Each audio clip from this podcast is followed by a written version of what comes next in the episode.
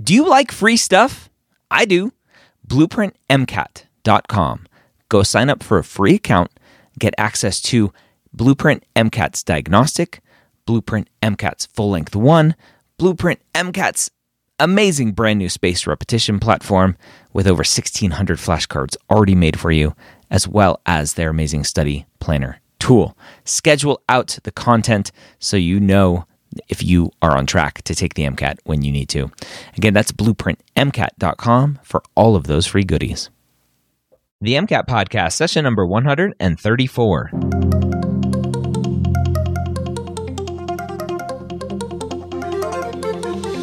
A collaboration between the medical school headquarters and Blueprint MCAT.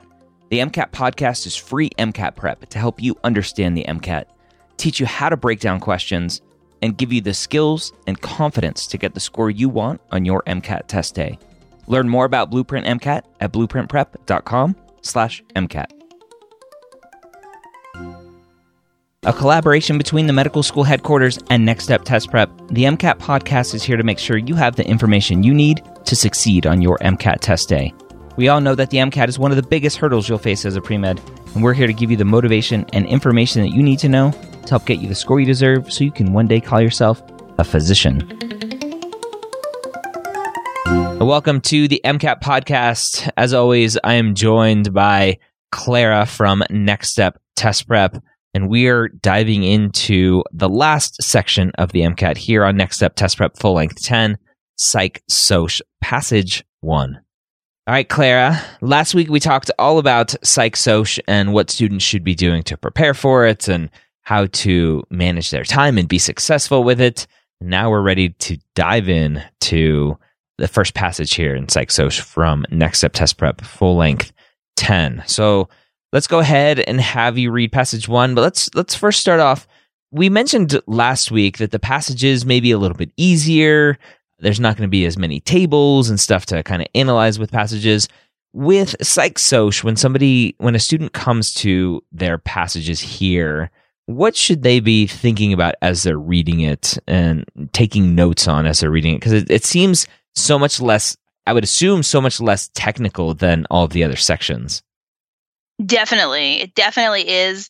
You aren't going to see as many acronyms and protein and enzyme names um, and, and really academic journal type details in a psych social passage. But in terms of what you should pay attention to and highlight or take notes on, almost all psych soc passages follow this sort of formula where they they usually do involve an experiment and that's usually toward the end of the passage but they usually also have a paragraph or maybe two paragraphs of uh, more informational content where it might you know maybe it'll mention something like prejudice in those paragraphs maybe it'll mention oh you know some some other concept to you that's that's familiar from your studying like identity or memory or something like that and those concepts that they mention early on in the passage are great places where they could ask pseudo discrete questions about them.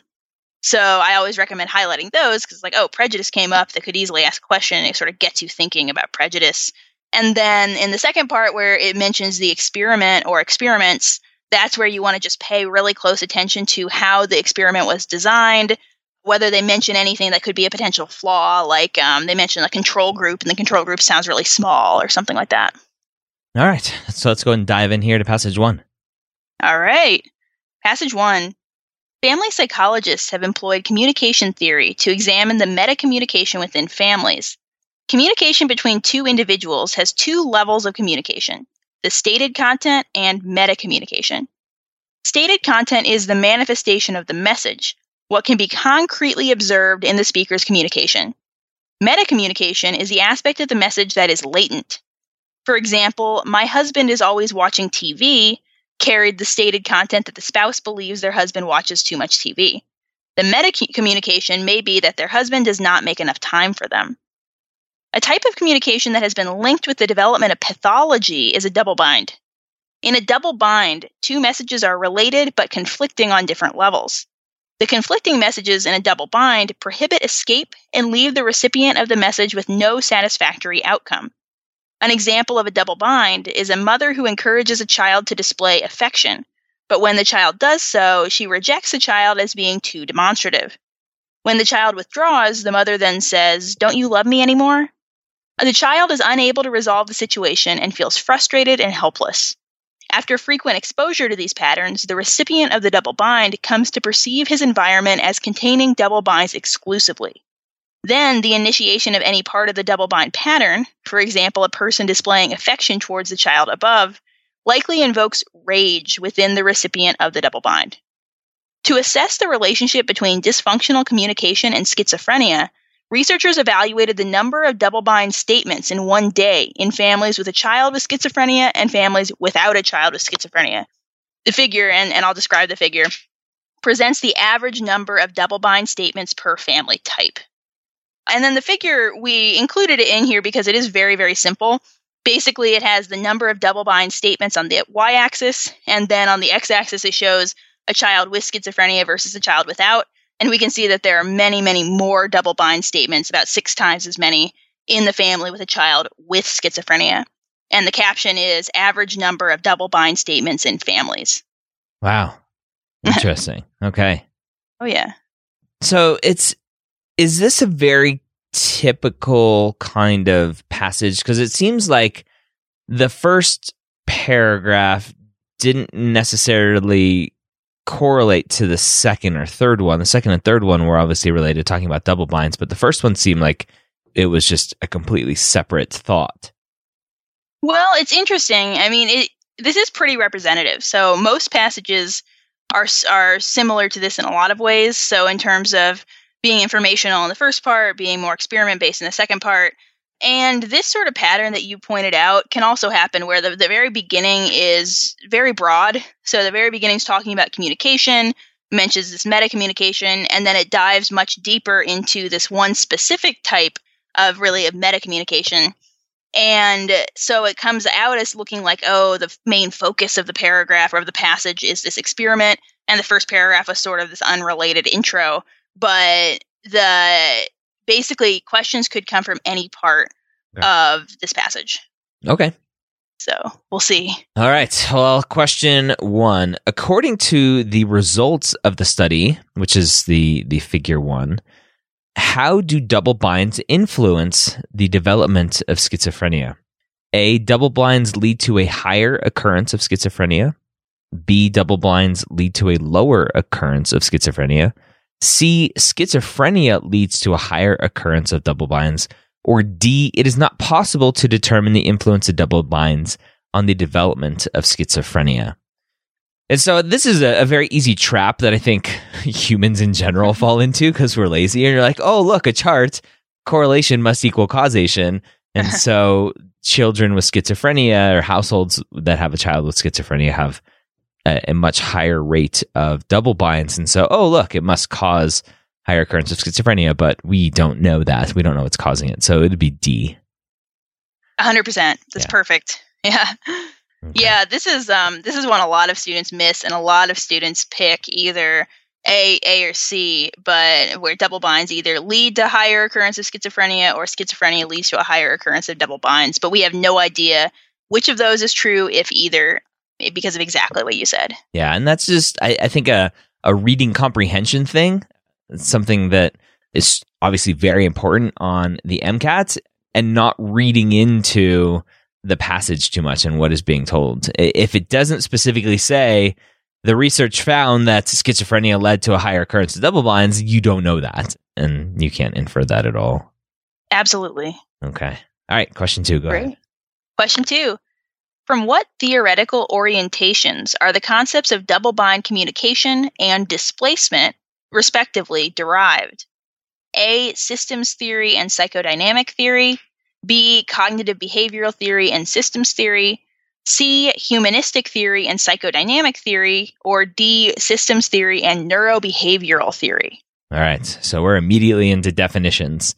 So you have to know theoretical orientations and what all of those mean and mm. looking through these answers, trying to figure out if if any one of these is a theoretical orientation relating to double bind and displacement, respectively. So it's interesting. So I like that it's respective. So I can I'm going to attack double blind double I keep want to say double blind.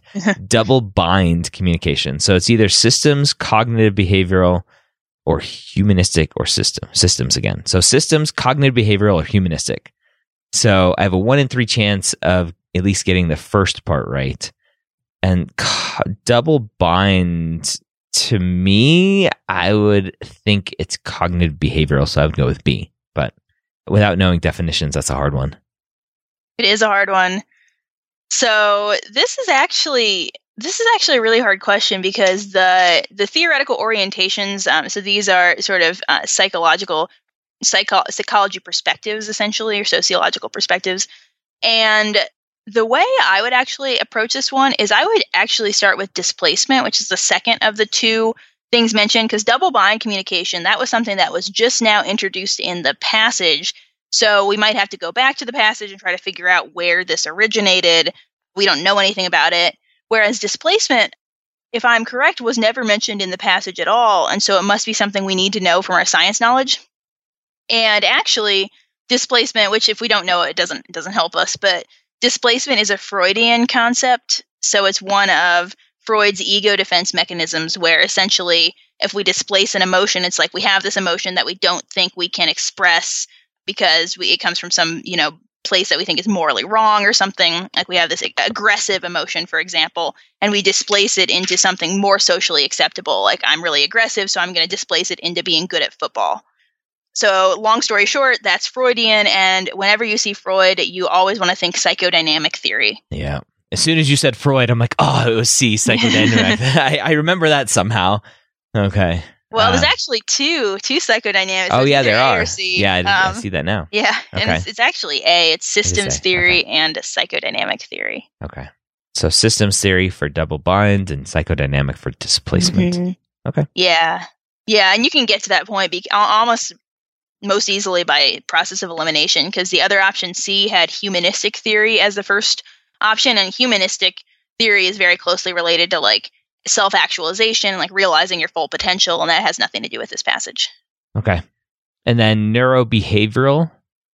Neurobehavioral would be really closely related to basically our, our, underlying neurology essentially and then how that impacts behavior so it's a little a little bit seems a little bit broad and, and nebulous but okay. It freud sort of stands in a category of itself which is how they made this question a little bit easier because all of the perspectives kind of overlap. Mm-hmm. Like, of course, everything's related to behavior. Yeah. But as soon as we see this Freudian, we we are safe. Okay.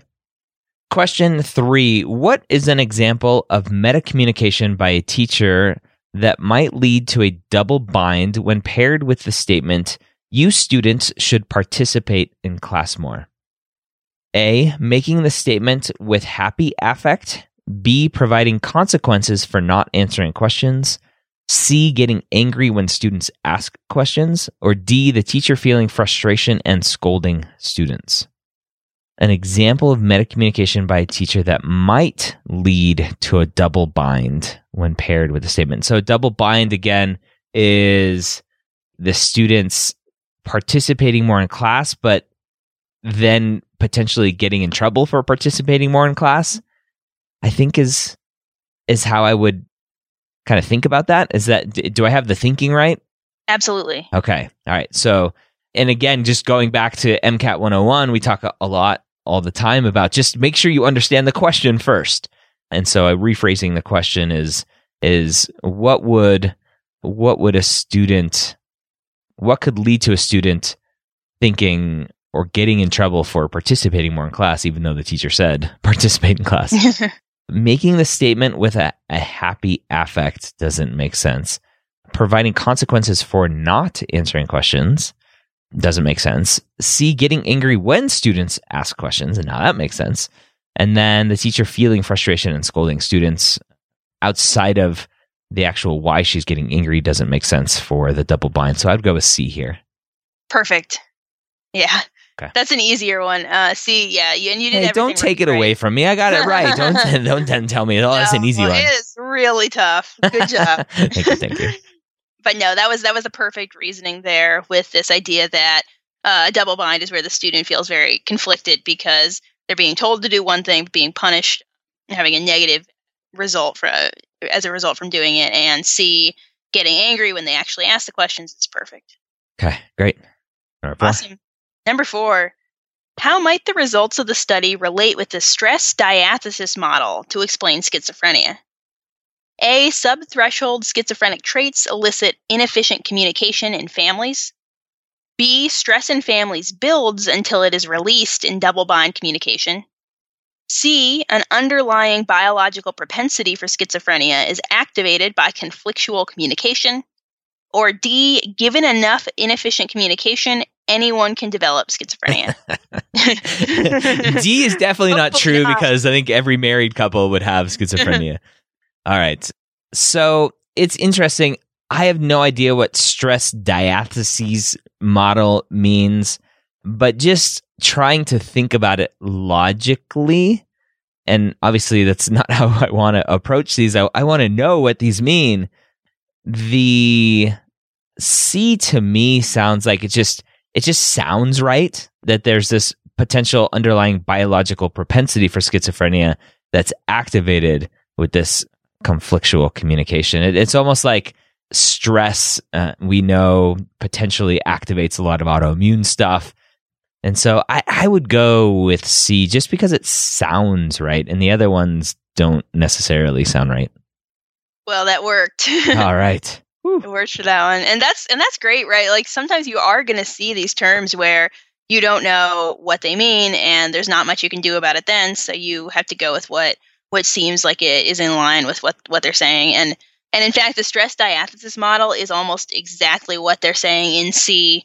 And basically, the model says that in some people, you know, not everybody, but in some people, they have this underlying biological propensity towards developing a condition. So maybe, you know, certain people have genetic propensities toward developing schizophrenia, but they don't necessarily develop it unless those propensities are sort of activated by environmental triggers. So, C, where we have this underlying biological propensity for schizophrenia, is activated by this environmental thing of um, conflictual communication, is perfect. It's like we have Easter eggs hiding in our body, and, and we, we just go through life until we find an Easter egg, and then, oh, look, I have schizophrenia.